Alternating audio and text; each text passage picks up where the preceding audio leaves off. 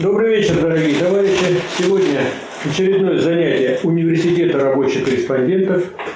Тема занятия «Путь постижения марксизма». Читает лекцию доктор философских наук, профессор Александр Сергеевич Казенов. Пожалуйста. Здравствуйте, дорогие товарищи. Тема лекции звучит немножко необычно. Путь постижения. То есть мы говорили об изучении, о понимании, еще там о чем-то. Но вот в нашей компетентной аудитории, которая занимается здесь уже несколько лет, прошлой осенью выяснилось, что некоторые понятия, теоретические идеи, которые мы вроде бы знаем давно, вот, оказывается, не постигнуты. И это произошло со знаменитой цитатой, которую часто мы используем в своих научных работах, что, оказывается, мысль, которая там заключена, она не постигнута, она известна, но не постигнута. Эта мысль из критики готской программы Маркса, которая была написана в 1875 году, это через 4 года после Парижской коммуны, когда обострились все теоретические проблемы, политическая борьба, и Маркс в споре с, с лассальянцами разъясняет, что Государство, которое выходит из капитализма, новое коммунистическое, которое только рождается, во всех отношениях несет на себе пятна капитали... родимые пятна капитализма, как он выразился. А, значит, в экономических отношениях. Э, политических отношениях, в умственных отношениях, во всех. И государству переходного периода соответствует государство, спросил я наших товарищей прошлой осенью, какое? Диктатура пролетариата. Да, диктатура пролетариата отвечают. Это неправильно, говорю я. Маркс не так пишет. И я удивился, что вот для нашей грамотной аудитории, оказывается, значит, здесь не все понятно, не все постигнуто. А мы я многих э, спросил, практически всех, никто правильно не ответил. Хотя были очень компетентные люди.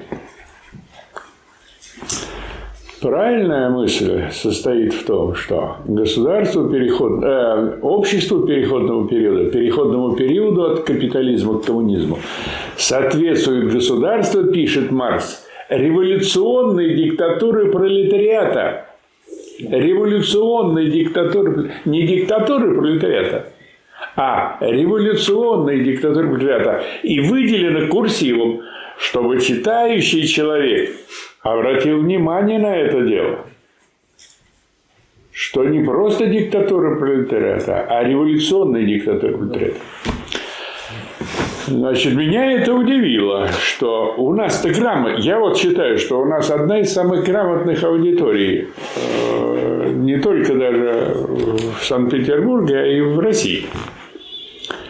Вот. И если она этот вопрос не усвоила, значит, тут проблема. И я подумал, а как наши вожди и теоретики после революции, значит, с этим обращались? Ленин, понятно, в государственной революции выделяет этот курсив, приводит эту цитату.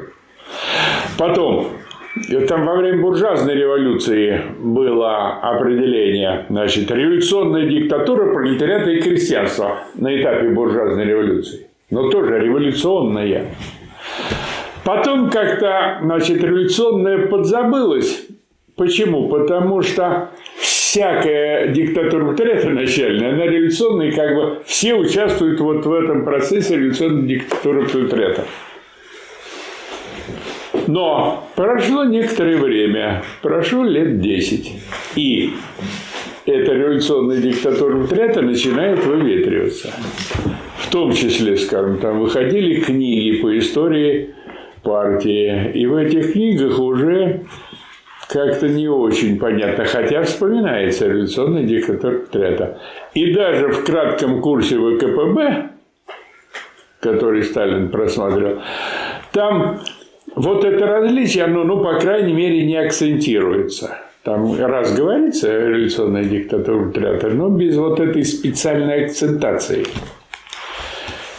Теперь Ленин, э, Сталин, выступая на 18-м съезде, значит, говорит, что ну вот тут задают вопрос, что, мол, построен социализм, и что же будет с диктатурой пролетариата? Ее, мол, надо отменить.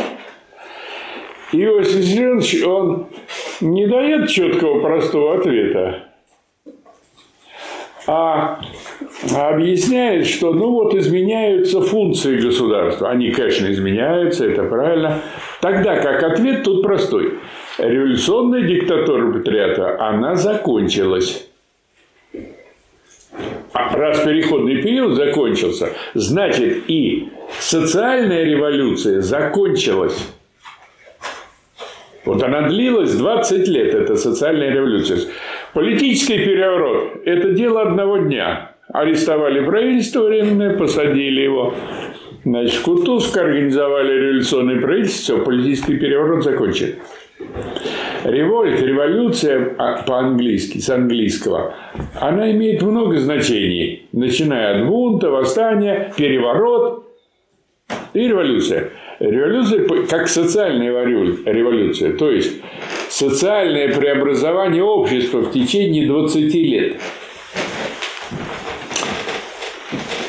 Значит, теперь политическая революция, социальный переворот, он осуществляется отменой старого законодательства. Стало бы, никаких законов нет. Поэтому революционная диктатура пролетариата не опирается на законы. Она опирается на силу и на революционную целесообразность. Она еще только создает законы.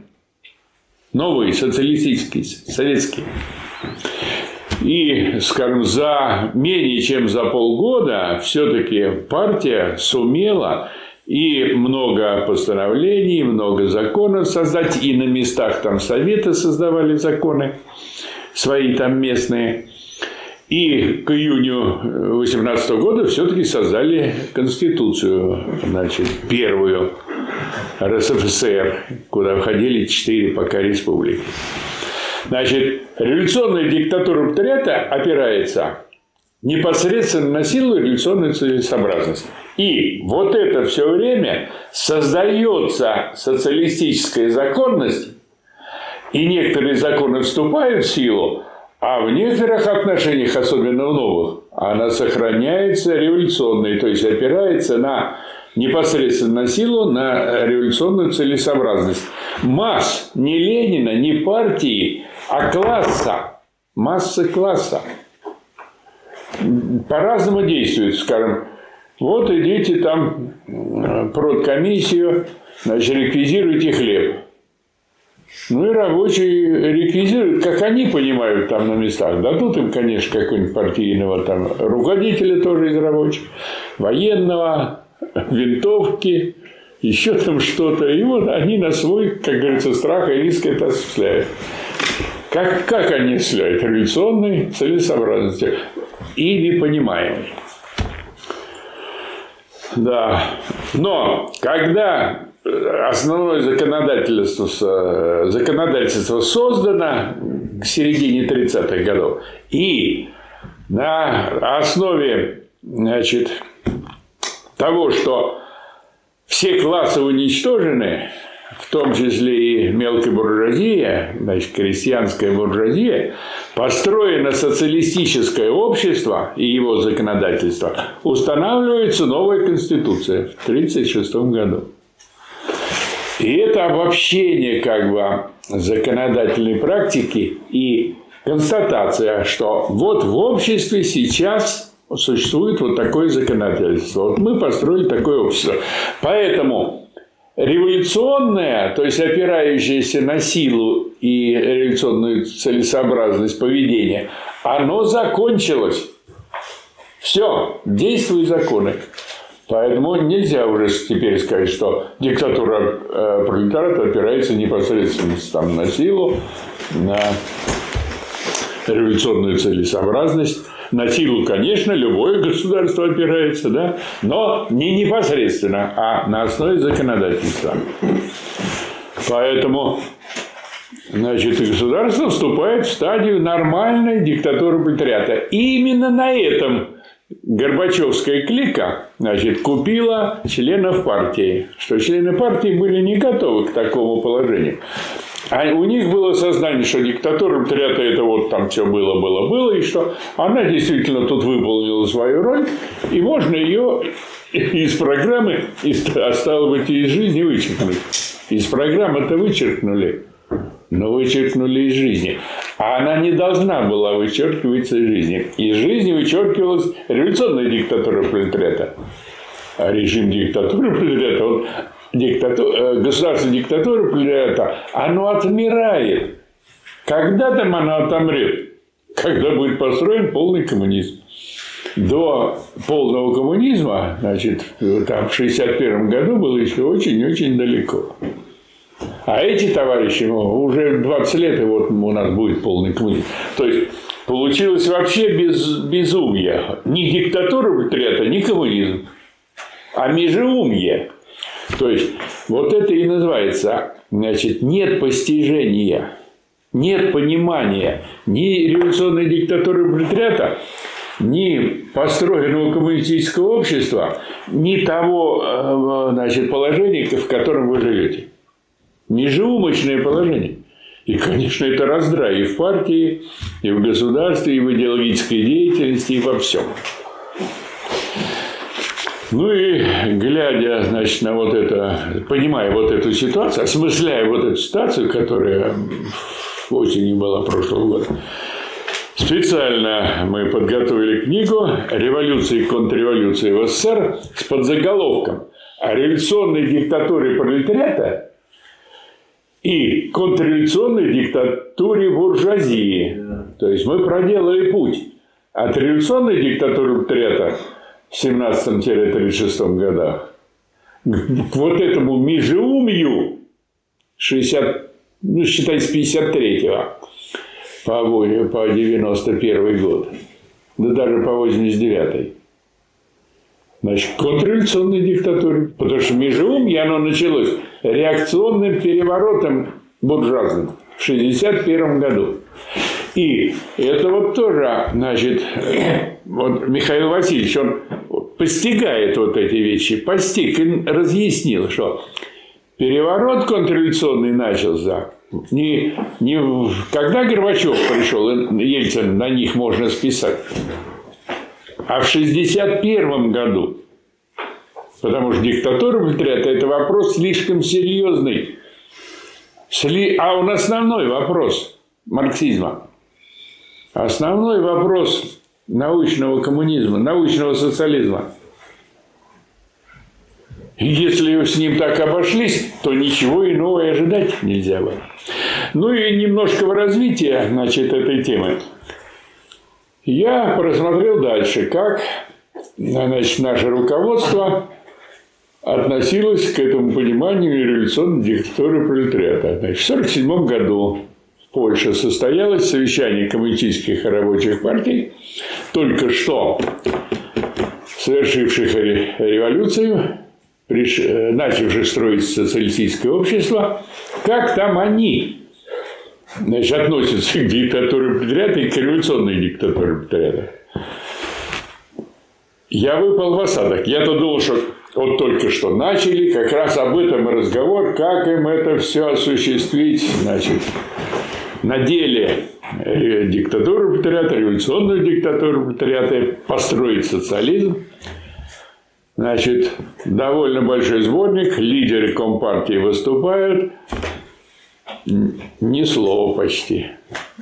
Два-три раза вспомнили диктатуру пролетариата, и то венгры в таком критическом ключе, что, мол, ну это вот там в 19 году там догматики занимались диктатурой пролетариата, а мы тут уже наладили связь рабочего класса с крестьянством, и все у нас хорошо и прекрасно. В 1947 году.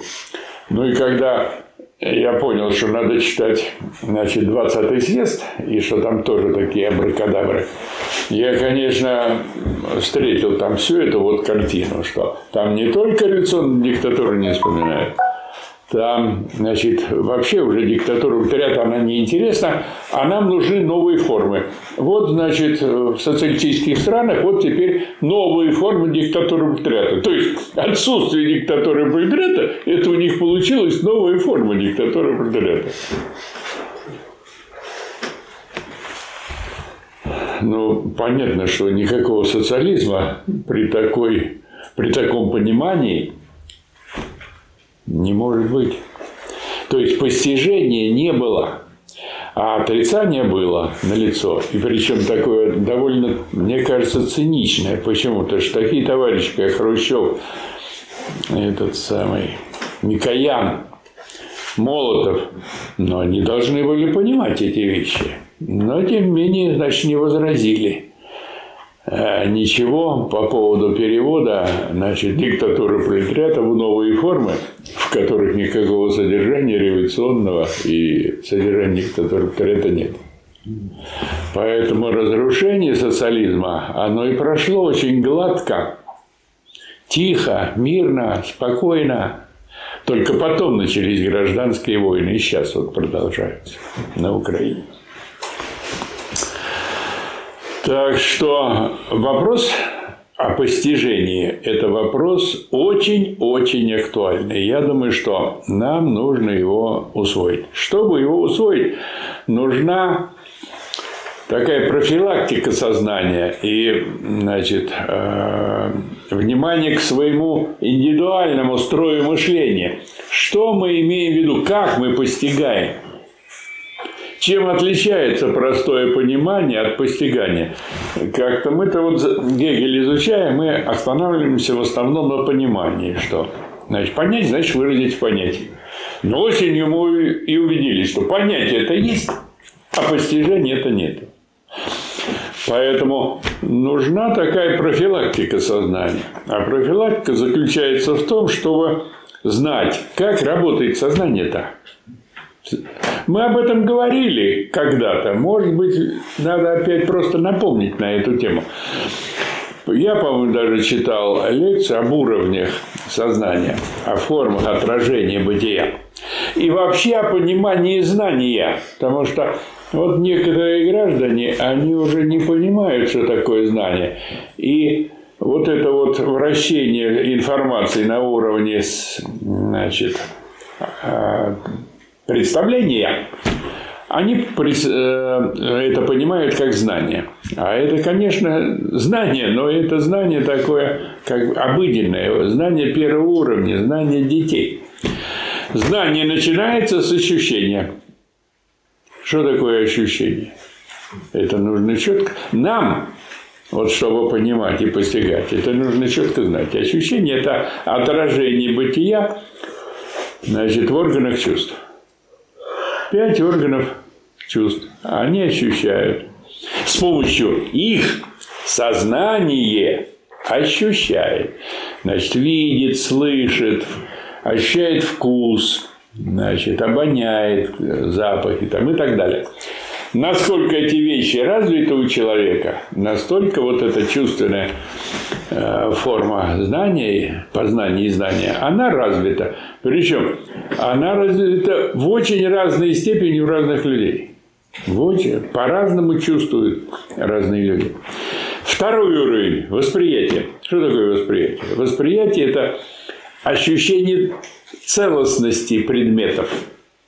То есть, когда мы всю гамму ощущений знаем и приводим ее в единство в нашем сознании, вот у нас вырабатывается восприятие. И только третий уровень – представление. Он э, дает нам ну, какое-то более-менее реальное познание. Представление, то есть воспоминания в сознании наших восприятий когда-то. Скажем, были мы на речке, там ловили рыбу, и мы можем представить, как мы там ловили рыбу. Значит, без фиксации в сознании, без фиксации сознанием наших ощущений никакого познания не происходит. Поэтому знание – это субъект перевод бытия в субъективную форму. Да. Это превращение бытия в субъективную форму. Оно существует как объективное. Столы, стулья, там другие предметы. И если мы фиксируем это в сознании, то у нас возникает знание. А если мы не фиксируем в сознании, оно не возникает. То есть идем мы по улице, видим массу предметов. Мы уже давно зафиксировали, что там, значит, асфальт, эти самые плитка, значит, дома, там трубы, урны и прочее. Они- автоматически, мы их знаем и не воспринимаем сейчас или в данную минуту. Мы больше не создаем это знание, оно у нас есть.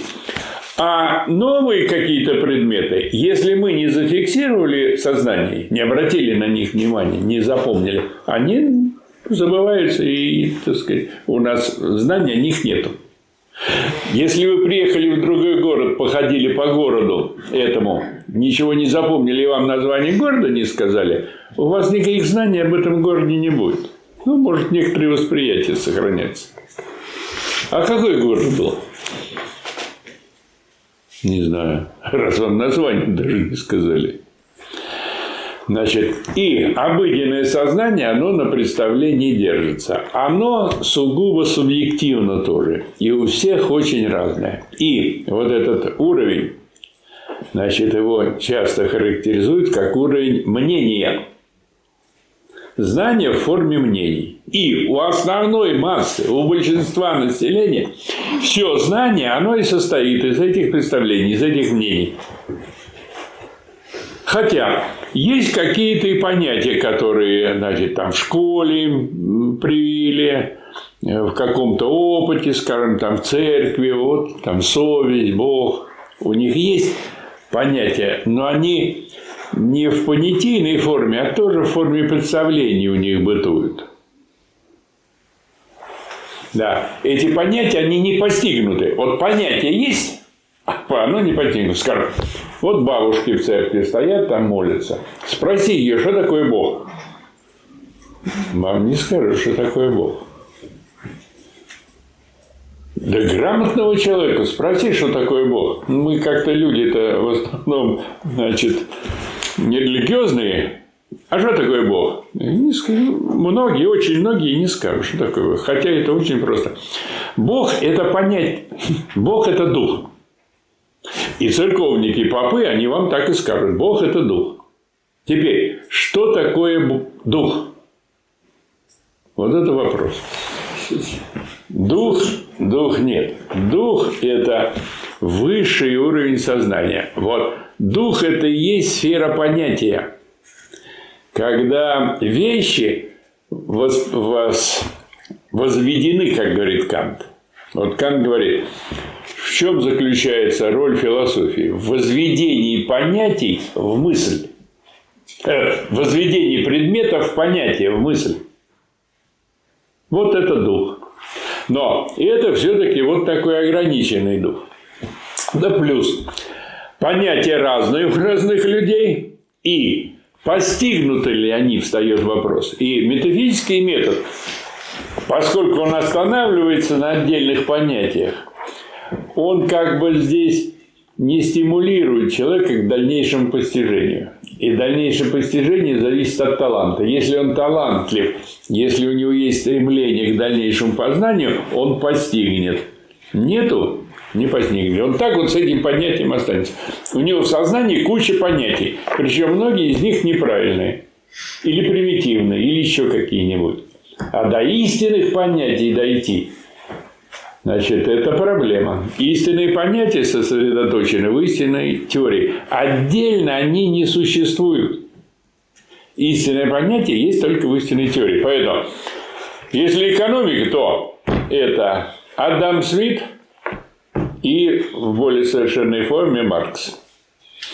То, что опирается на них, оно ну, претендует на истину. То, что не опирается, не претендует. В этом смысле, скажем, один из столпов э, экономической мысли Запада Кейнс, он знаток, э, знаток Маркса и пропагандирует Маркса. Валерстайн вот недавно умер, выдающийся американский экономист и социальный мыслитель. Вообще рекомендует Маркса как такого основателя и говорит, Марс он больше, чем экономист. Значит, но теория, она вот и требует вот этого постижения.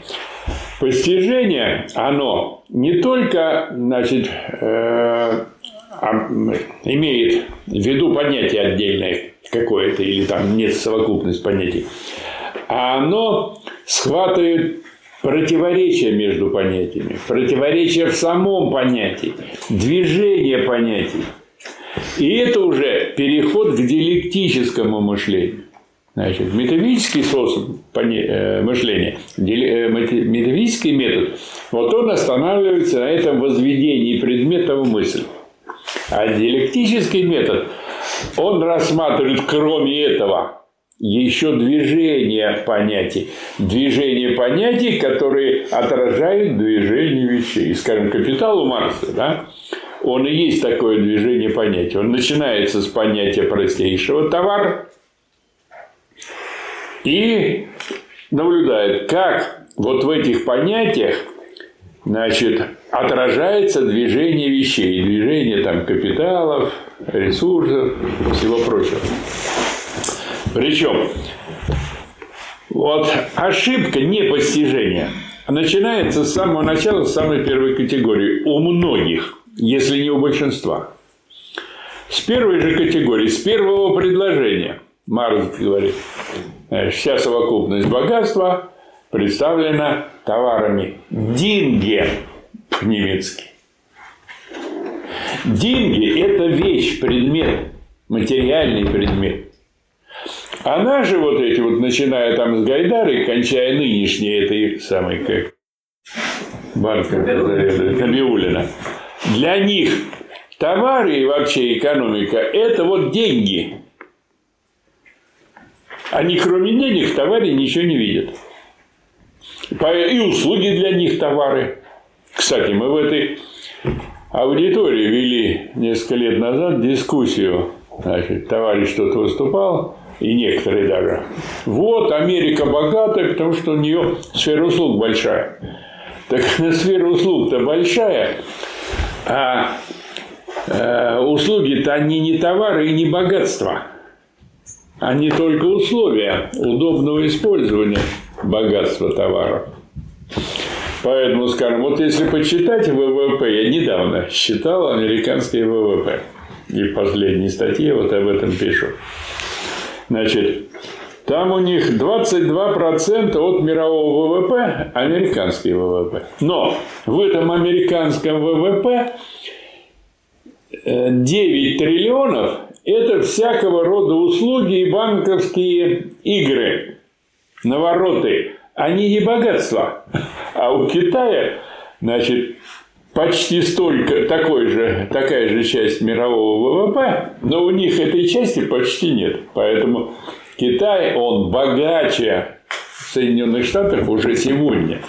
Другое дело, что на единицу на, на душу на одного китайца, да, у них меньше, примерно в два с половиной раза. Поэтому у них еще большая часть бедного населения. Но с их э, базисом, с их вот этой экономикой, я думаю, они это скоро нагонят и перегонят Соединенные Штаты Америки. Почему? Потому что товар – это деньги, это вещи, это то, что можно потребить то, с чем это такие тела, с которыми общается человеческое тело. Ему нужна не идея, значит, пиджака, а пиджак, не идея хлеба, а хлеб не идея молока, а молоко. Не деньги, значит, а продукты. Вот эта война-то, она сразу показала, что побежали ленинградцы в Новгородскую область, прибежали в деревню, хлебушка дайте, деньги, Сколько? Не знаем. А, да и деньги тоже. Нет, надо нам вещи. Какие? Взяли самое дорогое. Самое дорогое отдали. За хлеб. Так и сейчас будет скоро в Европе. Уже начинается. Так, значит, мнение. Так вот, а от мнений мы, стало быть, отходим. Мы отходим, поднимаемся на вторую ступень. Вторая ступень – объективное знание. Мнение – это субъективное знание. И по форме любое знание, оно субъективно. То, что я вам говорил, это субъективно. Это говорит Казенов. Мало ли он ошибается. Он вообще товарищ такой несколько ленивый. Вот, поэтому, возможно, он ошибается. Но товарищ Казенов, он этому посвятил жизнь, поэтому в содержании его знаний все-таки есть значительная часть объективного знания. И э, руководство университета сюда выпускает на эту трибуну только тех, о которых знает, что эти люди обладают объективными познаниями, объективными знаниями. Если я к субъективным знаниям бы сюда пришел, я бы был неинтересен прежде всего руководству, а во-вторых и людям. У них свое мнение есть. Зачем им мнение казенных, когда у них свое есть мнение? Ну, можно, конечно, обменяться. Но я объяснял студентам и вам объясняю, что моя голова – это не корзина для мнений, что я тут собираю мнения всякие. Приходят тут и начинают мне мнение. Я говорю, с мнениями идите вот на кухню и там со своими домашними обсуждайте. А мне, мне ваше мнение не, неинтересно. И если кто-нибудь там где-то на конференциях начинает, там, по моему мнению, все, я закрываю уши, не слушаю. Бесполезно слушать мнение. Другое дело, что в русском языке оно имеет вот этот смысл вежливости, скажем, по мнению академика Петрова, ну, дело обстоит вот так. Но мы понимаем, что это не просто мнение, что это не субъективное знание у академика, да, а это все-таки мнение академика. Но дело тут не в, не в академике, а дело в принципиально разных уровнях знания. Одно дело субъективное знание, мнение, и другое дело объективное знание, наука. Объективное, то есть независимое от человека и человечества. Знание, которое существует всеобщим и необходимым образом, как говорит Кант. Это всеобщее и необходимое знание. Да. По вашему мнению, дважды два сколько? А сколько надо вам? Да-да, как в том анекдоте. Э, четыре. Другие мнения есть? Других мнений нет. Все, разговор закончен. Значит, но и на объективном знании обществоведение не останавливается – оно поднимается на, еще на одну ступеньку. На уровень убеждения. Убеждения. Вот нас не только объективное знание э, интересует, а и убеждение. Почему? Потому что обществоведение связано с известным более высоким уровнем понятий, с идеями. Идея – это такое понятие, которое суть единства понятия и бытия. В понятии сконцентрировано бытие, отражено бытие и в концентрированной форме представлено. Да? Поэтому идет борьба идей. Это серьезные понятия, это какие-то глубокие понятия. В древности это вот понятие Бог, значит, церковь, там другие какие-то такие вещи. Для нас там справедливость, значит, истинность, что там, государство, понятие государства, понятие общества, политика, там еще что-то такое. Такие понятия, которые являются принципиальными в жизни и в жизненной борьбе, экономической, политической, идеологической. Поэтому убеждения, они имеют принципиальный характер. Это именно уровень. Что такое убеждение? Убеждение – это такие объективные знания, которые я отстаиваю, на которых я стою, от которых зависят все другие мои знания. То есть, если человек христианин, православный, да, то все остальное сознание его и познание, оно этим предопределено. Другое дело, что нынче товарищи, значит, вроде и православные, кресты носят, но на самом деле это чисто внешняя форма. Никакие они не православные. Почему? Потому что они на исповедь еженедельную, как обязаны, не ходят. На церковные праздники только на Пасху яички вьют. Значит, на причащение не являются, ну и так далее и тому подобное. Я уж не говорю про совесть и так далее и тому подобное. Значит, коммунист. Коммуниста мы с вами хороший опыт значит, имеем, что вот у нас была большая партия 18 миллионов, и как 18. И как выяснилось, значит, настоящих коммунистов в этой партии, убежденных коммунистов, было не больше одного миллиона, не больше. Было значительно меньше, но я уж не буду конкретизировать. У нас сегодня не эта тема. Так, и убеждения как раз, они требуют постижения. Убеждения. Они требуют постижения. Человек тогда убежден, когда он постиг что-то. Лучше, чем больше он постиг вот таких понятий, идей, значит, тем прочнее и шире и глубже его убеждение. Но, как выяснилось-то и у нас прошлой осенью, и другие я могу вам привести примеры, что даже у нас, у развитых людей, у кандидатов докторов наук, не все постигнуто. Стало быть, убеждения имеют какие-то такие прорехи или имели прорехи. Причем вот для меня таким одним из более ярких и глубоких является впечатление от профессора московского Сергея Алексея Алексеевича, который у нас тут был, приезжал и делал в Доме политпросвещения на нашем клубе «За и против» доклады. Он нам объяснил, что такое советы. Мы кандидаты наук, профессора, сами читали лекции о советах. Все знали вроде бы о советах. И тем не менее, он нас спросил, и оказывается, мы не понимаем. Он говорит, советы – это такие органы государственной власти, которые формируются на предприятиях и представляют в Совете предприятия. И я выпал в осадок. Думаю, ё-моё, да, действительно, до меня это не доходило. Что это обязательно для Советов, что это их родовой признак. Опора на предприятиях. Они создаются на предприятиях, предприятиями профсоюзами или забасткомами или комитетами, за которыми стоит предприятие. Да, ну и, значит, после этого, конечно, наша работа, она получила другой импульс.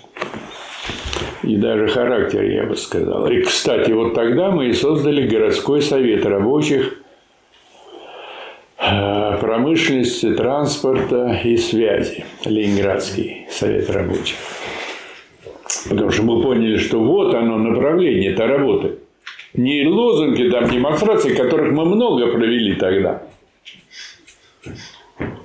А дело в советах. И пока мы до советов не дойдем, никакой советской власти, никакой власти трудящихся не будет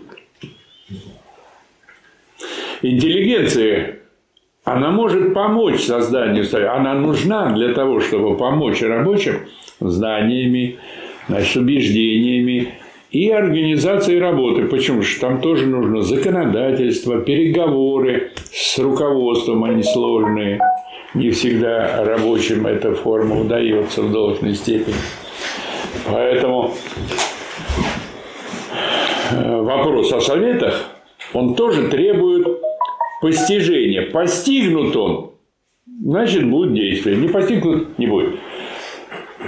Только лет пять назад РКРП под воздействием нашей критики и непосредственной работы с некоторыми видными РКРП, я сказал? Да. КПРФ, извините, КПРФ, под нашим воздействием, значит, признала диктатуру пролетариата. До этого не признавала. А Советы, я думаю, в большинстве КПРФ и сейчас не, приз... не знает, не понимает. Поэтому вся деятельность, она бесполезна. Они за народное правительство. Какое народное правительство? Народное правительство у вас будет буржуазное правительство. В него натолкается интеллигенция такая болтливая, депутаты разного рода, коммерсанты мелкие и так далее, и так далее. Оно тоже будет народное. Коммерсанты мелкие, они тоже народ. Да, их народность, она будет зависеть от отношения к революции. Если мелкая буржуазия поддерживает революцию, она с народом народ. А если она против, она не народ. Она против народа и не народ. Отсюда действие. Так что все это вопросы первостепенной важности. И сегодня по некоторым вопросам, ну, видно, постигнуты вещи или не постигнуты. Скажем, да, вот нету идеологии. Нам, нам нужна государственная идеология. Серьезные люди. Значит, кандидаты наук, руководители предприятий, видные вот сейчас, такие стоящие на народных позициях, им нужна народная идеология государственная. Она будет буржуазная. Во-первых, что значит будет? Она есть, буржуазная идеология в нашем государстве есть. Что такое буржуазная идеология? Буржуазная идеология – это есть сумма, каша всех других идеологий, в которой рассчитывают они, потонет их коммунистическая идеология. Поэтому любая идеология, пожалуйста, поэтому радуйтесь, что нет у государства идеологии такой общепризнанной, обязательной для всех.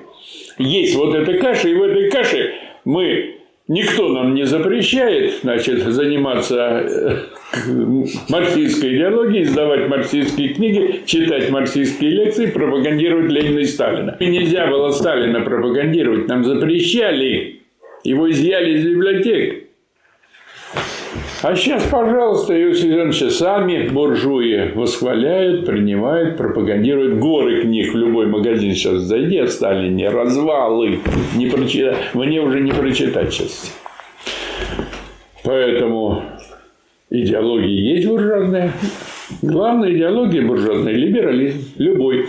Хоть, значит, либерализм западного толка, это вот наша пятая колонна и так далее. Хоть значит, патриотический либерализм товарищей Михалковых, да и у самого Путина, это либерализм только патриотический. Никакого другого буржуазного, никакой другой буржуазной идеологии нет. Другое дело, что сам либерализм, он за вот эти годы, он изменил много форм, и эти формы сосуществуют. Фашизм – это либерализм на его высшей стадии. Либерализм – это свобода, но это свобода для наших. Вот кто ваши, тот и либерал. И наш друг. Скажем, когда они там завоевывали власть, вся буржуазия была их. Когда они то обжились в 19, в середине 19 в конце 19 века, уже, так сказать, там мелочь, всякая мелкий бизнес, уже это не наши. Уже у них там патриоты, антисемитизм, еще чего-нибудь какая-нибудь. Вот. А наши это вот круг, значит, крупной буржуазии. Когда начался империализм, значит, уже только наша национальная буржуазия, а другие уже не хорошие, не наши. Можно их завоевать, потом там, значит, и истребить и так далее. Э, э, в 20-30-х годов уже только крупная финансовая буржуазия. Финансовые боржи, все помнят, что это такое, да? А, а ее реакционные круги, если они объединяются, это уже фашизм. Значит, сначала германский был, поддерживаемый Англией и Америкой, теперь американский фашизм на экспорт, извольте. Они уже им все враги, уже им и Европа, они не друзья. Европа у них под каблуком, Европа они давно эксплуатируют. И мы сейчас видим, как издеваются над Европой Соединенные Штаты Америки, и как ее раздевают и разрушают фактически. И вот эти вопли, которые в Европе сейчас начались, они будут только усиливаться в ближайшее время. Почему? Потому что верхней вот этой либературе, да, им уже тесно, они задыхаются, и они ничего не могут сделать со своим 30-триллионным долгом. И долги до сих пор они разрешались только войнами. Поэтому я думаю, что они значит, раздувают специальную войну в Европе и были бы рады, если бы дошло в Европе дело и до ядерной войны. Другое дело, что они люди умные и понимают, что э, когда Россия будет отвечать, она будет отвечать не столько по Европе, сколько по другим местам. По центрам, где принимается решение. Кстати, Путин им так и сказал. Поэтому либеральная идеология, она господствует в двух видах. Значит, западно-либеральная и патриотическая либеральная. Она использует то, что значит, есть различные группы, которые претендуют там, на какую-то свою идеологию, особенно там придурки патриотического свойства или придурки левого свойства. Там этот левый фронт, левый поворот – когда же левые объединятся, это все форма оболванивания не трудящихся, оболванивания рабочего класса. Что такое левый, мы знаем еще с 19 века. В манифесте Коммунистической партии Маркс описал всех левых социалистов. Там несколько видов социалистов было. В 17 году было 20 просоциалистических партий. 20 в 17 году. Сегодня их больше. И нам разъясняют, что они за Маркса, за СССР, за, значит, Красное Знамя, там, за новый социализм. Все ли знают, что у товарища Миронова в программе записано, но, что они за новый социализм. Они за социализм, только за новый. А какой новый? Помалкивают. Да, это как тот же Сергеев – Алексей Алексеевич его как-то спросили, а сколько у вас народа в Объединенном фронте трудящихся? Он говорит, да тысяч сто будет. А когда будет, не сказал. Так и этим мерзавцам. Да, ну и путь познания-то. Сам путь. Вот он начинается с простых вещей, доходит до сложнейших. А чтобы э, в маркси... Э, на марксизм это обратить, то начать изучение марксизма надо с простого. Простое, то есть конкретные темы, конкретные книги, конкретные теории. Замечательной такой конкретной книгой, конкретной теорией является происхождение семьи, частной собственности государства э, Энгельса. Вот с нее можно начать. Там и понятие сформулировано, и в то же время хороший образный ряд. Скажем, что такое семья? Вроде все знают. Да? Что такое род? Вроде все знают. Что такое греческий род? Тоже Грецию в школе изучали. Что такое римский род? Тоже в Риме, Рим там в школе изучали. И вот это хорошее такое начало, основание для изучения. Да, заканчиваем. Значит, Далее. Немецкая классическая философия. Э, Людвиг Фейербах и классическая немецкая философия. Это простое разъяснение, значит, как идти к правильному постижению, как идти к диалектическому материализму и почему надо к нему идти. Хорошая вещь, хорошая книга. Теперь манифест коммунистической партии. Вот после этого можно прийти или я-то думаю, что вот лучше воспроизвести в своем сознании манифест коммунистической партии. Вот в такой ретроспективе. Манифест коммунистической партии чем он ценен? Что это первое цельное изложение марксизма. Вот. Марксизма как социальной теории, как научного социализма. Все категории, понятия взвешены там, сформулированы и сохранены практически до сегодня, кроме главного. И, и, даже так. Понятие сформулировано, главное, в манифесте, но не названо. Не, термины еще не, подо, не подобран был в манифесте. Маниф, термин Маркс услышал на э, революционной Парижской улице. Какой-то рабочий кричал «Диктатура пролетариата!» И он понял, что диктатура пролетариата. То, что они писали, называется диктатура пролетариата. И в письме к Эйдемейеру э, марта 50, 1852 года пишет «Мне принадлежит только та заслуга, что я открыл, что вся история описана, есть история борьбы классов, что борьба классов неизбежно приводит к диктатуре пролетариата, что сама диктатура, диктатура пролетариата ведет только к обществу без классов. То есть снимается, сама снимается, отмирает. Вот идея марксизма. Вот ее надо постичь. И она посредствует все дальнейшее движение. И вот тут фундаментально, когда вот это понимание есть, можно переходить к капиталу, к науке логики, чтобы значит, э, вот эти категории э, научные, теоретические, капитала, категории капитала, их усвоить. Марс Ленин пишет, мы тут много раз вспоминали эту формулу. Нельзя вполне понять капитал, не усвоить науки логики. И с помощью капитала вы лучше и проще усвоите науки логики. Потому что Марс где-то вспоминает, что в первой главе он кокетничает с категориями Гегеля. И действительно, там очень плавно товар переходит в деньги, деньги в стоимость там, и так далее и тому подобное. Как у Гегеля категория развивается. Поэтому Гегель будет помогать изучать капитал, а капитал будет помогать изучать Гегеля.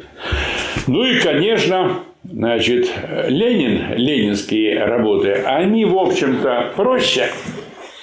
Они написаны для рабочих в основном в процессе текущей борьбы, взаимодействия с рабочим классом. Но все-таки значит, работа государства и революции, она требует серьезной такой проработки. Как говорит Ленин в конспектах Гегеля, нужно науку логики штудировать. Почему? Потому что это теория. Вот штудировать, даже по-немецки пишет, штудировать, не прочитать, а штудировать с карандашом в руках. Сам он конспектировал. Вон у него каких конспект, какие конспекты науки логики, других философских работ. Конспектов по э, этому империализм как высшая стадия капитализма. Гора конспектов у Ленина была, когда он писал. А нам нужно тем более иметь гору конспектов, штудировать. Ну и, значит, другие такие теоретические работы. Империализм как высшая стадия капитализма. Конечно, ее нужно тоже штудировать. Но уже подготовленному человеку. Если просто без подготовки, там, конечно, тоже кое-что схватишь. Особенно если понимаешь ты, что ищешь, что это надо искать с помощью понятий. Но лучше это все-таки вот именно штудировать на уже какой-то базе. Ну и вообще говоря, э, марксизм развивается, и современный марксизм тоже кое-что сделал, в том числе наши товарищи Михаил Васильевич Попов, Долгов Виктор Георгиевич, Ельмеев, э, Василий. Василий Яковлевич у нас тут выступал неоднократно в наших вот таких лекциях. Золотов Александр Владимирович, выдающиеся значит, труды сделал. Виктор Иванович Ас грешный, вот некоторые вещи тоже сделал. Значит, Мазур у нас есть такой, доктор экономических наук в Невинномысске. Ну и другие товарищи. Марксизм развивается. Но для развития его как раз необходимо постижение проблем и книг. Не просто прочтение, не просто уяснение понятий и в понятиях, а постижение. Поэтому я вам желаю, дорогие товарищи, как людям грамотным нашей аудитории, вот этой ступени достигать, проблемы понять категории законы постигать. Я думаю, что мы над этим еще поработаем. Спасибо за внимание. Спасибо. Поступили вопросы в тему. Могу прочитать? Да, прочтите. Верно ли поняла вашу мысль, что у Маркса в формуле товар-деньги-товар в центре вещь? Вы сказали, что деньги по-немецки вещь, а не, а не деньги как таковые. Это я второй мысль не понял. Ну, первый. Верно ли понимать вашу мысль, что у Маркса в формуле товар, деньги, товар в центре вещь? Вообще в центре экономики вещь. В центре экономики не отдельная вещь, а производство. Значит, экономика это и есть постоянно возобновляющееся производство. Речь идет о производстве. А деньги, они только на известной ступени производства значит, э, помогают обращению денег. Это Все. уже вещь. Да-да. Сюда? В центре вы сказали, что деньги по-немецки вещь, а не деньги. Как таковые. Да, да, конечно. Второй вопрос. Так, второй. Если мнение «Капитал» Маркса принять за истину, то тогда марксизм следует считать религией. Как вы относитесь к созданию рели- религиозного культа марксизма-ленинизма? Об этом много говорят в различных кругах. Да. Да, эти круги известны, говорят они давно. Вот. И, значит, тут есть, есть то, та похожесть на религию, которая связана с тем, что на сегодняшний день остались две идеологии развитые, общие такие идеологии, в общем смысле развитые. Это религиозная и марксизм. Никаких других развитых последовательных идеологий нет. Вы мне никаких других идеологий сейчас не назовете. Да вот много идеологий. Много. Но это все мелкие идеологики. А марксизм – это целостное мировоззрение, на которое работают и совет, работали советские, работают сейчас социалистические, работают капиталистические уже ученые на базе марксизма. Поэтому это такая мировая идеология фактически уже сейчас, которая поэтому и конкурирует с религиозной идеологией. Поэтому, конечно, тут в какой-то мере значит, есть вот этот контакт, взаимоборство и борьба, проникновение друг в друга. И еще один аспект. Этот аспект заключается в том, что христианство, оно выполнило вот такую э, роль э, революционной идеологии при переходе от рабовладения к феодализму. Поэтому Энгельс, э, у него есть специальная статья по, значит, две статьи даже по религиозной вот этой проблематике, где Энгельс показывает, что христианство, оно, в общем, сыграло революционную роль при вот этом переходе. И действительно, это была революция в понимании человека и революция в межчеловеческих отношениях. Понимание человека в каком смысле? Что раньше человеком дикие люди, они человеком считали только своих. Вот мы вроде как люди, а другие, они вроде как там не люди. Не люди. Дикари, варвары. Для греков весь остальной мир варвары. Отсюда и происходит слово варвары, где-то там находятся.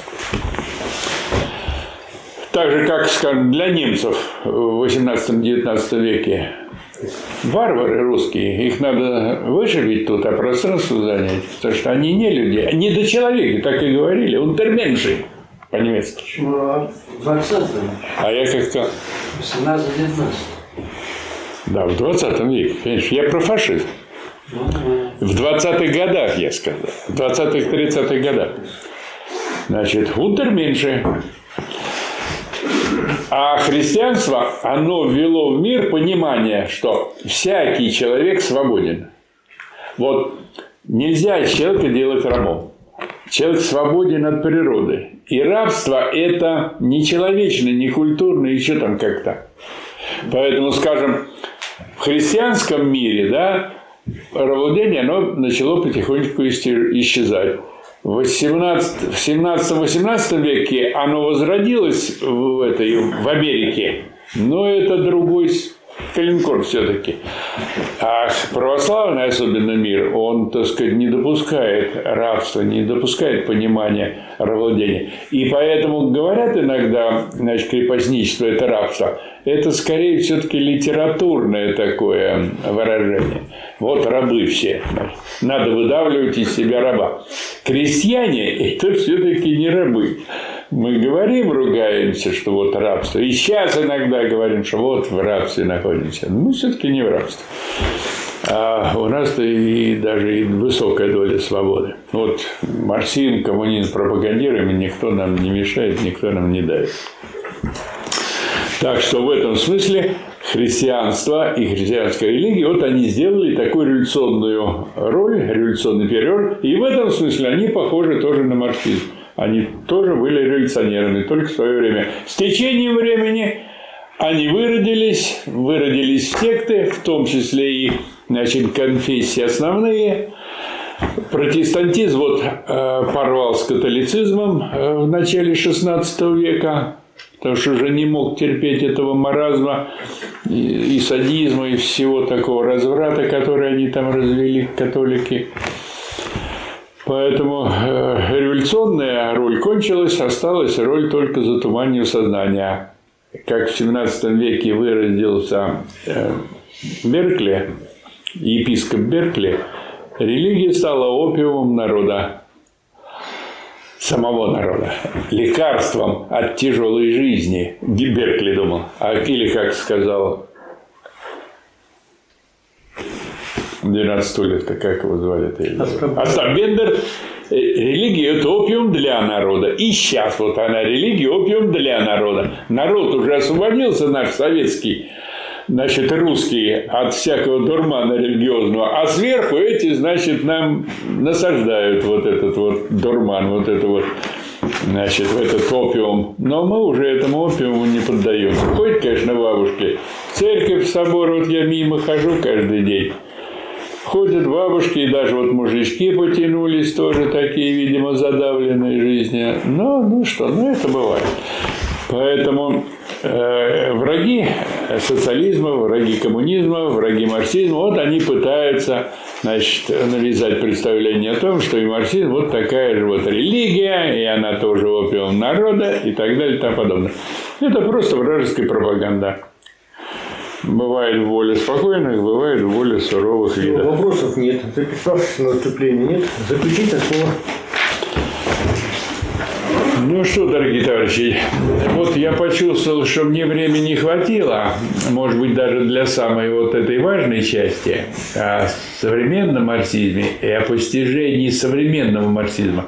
Может быть, придется тогда на эту тему сделать еще какую-нибудь лекцию. Но я думаю, что вы почувствовали важность этого вопроса, что вот оказывается мы многое знаем, многое постигли, но еще не все. И есть много осталось закутков, значит, которые мы не постигли, но без которых нет движения вперед.